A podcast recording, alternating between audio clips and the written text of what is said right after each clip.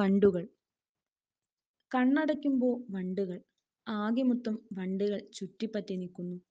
ഓരോ തവണ കണ്ണടച്ചു തുറക്കുമ്പോഴും വണ്ടുകളുടെ എണ്ണം ഇങ്ങനെ കൂടിക്കൊണ്ടിരിക്കുക. ഉറങ്ങാൻ പേടിയാകുന്നു ഡോക്ടർ. കൈകൾ കൊണ്ട് ഡെസ്കിൽ മുറുകെ പിടിച്ച് റോഹൻ ഡോക്ടറെ നോക്കി നിന്നു. റോഹന്റെ മമ്മി ആനിയും ഒപ്പമുണ്ട്. ഇടയ്ക്കിടെ പെട്ടെന്ന് പനിക്കും ഡോക്ടർ. ഉറക്കത്തിലാണ് കൂടുതൽ. വേഗം മാറുകയും ചെയ്യും.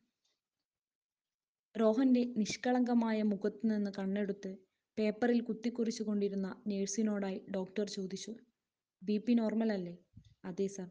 ടെമ്പറേച്ചർ? Normal sir. മോൻ പേടിക്കേണ്ട ഡോക്ടർ അങ്കിൾ മരുന്ന് എഴുതിയിട്ടുണ്ട് കേട്ടോ.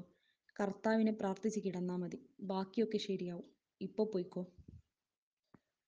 തിരിച്ചെത്തിയപ്പോൾ എന്തോ വീട്ടിൽ കയറാൻ തോന്നിയില്ല. വാതിൽക്കലെ പേരമരത്തിൽ ഒരു വലിയ വണ്ട് കാലുകൾ കൊണ്ട് ഇരയെ പിടിക്കുന്നത് നോക്കിക്കൊണ്ടിരുന്നു. ഇര പരമാവധി രക്ഷപ്പെടാൻ നോക്കുന്നുണ്ട്. മോൻ എന്താ ഈ നോക്കി നിൽക്കുന്നേ? വൈകിട്ട് ജോണിച്ചായൻ വരും.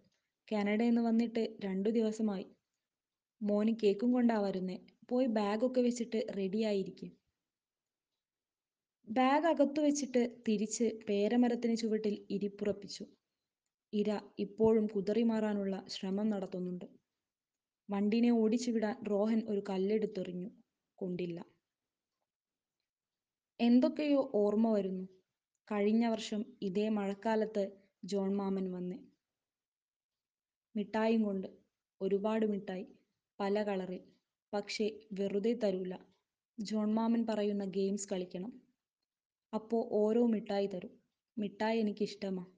പക്ഷേ മാമൻ ഇടയ്ക്കെന്നെ ചീത്ത കുട്ടിയെന്ന് വിളിക്കും. അതെനിക്കിഷ്ടമല്ല. ഞാൻ നല്ല കുട്ടിയാന്നാ ക്ലാസ് ടീച്ചർ പറഞ്ഞേ. എല്ലാവർക്കും ഞാൻ നല്ല കുട്ടിയാ. മാമൻ മാത്രം. പക്ഷേ മാമനും എന്നെ ഇഷ്ട. മടിയിലിരുത്തും. തലോടും. ഒരു ദിവസം പക്ഷേ അന്നെനിക്ക് തീരെ ഇഷ്ടായില്ല. ഓക്കാനം വന്നു. ഞാൻ വേണ്ടാന്ന് പറഞ്ഞ് ഇറങ്ങാൻ നോക്കിയപ്പോൾ കൈ മുറുക്കെ പിടിച്ച് ജോൺ മാമൻ പറഞ്ഞു ചീത്ത കുട്ടിയാ.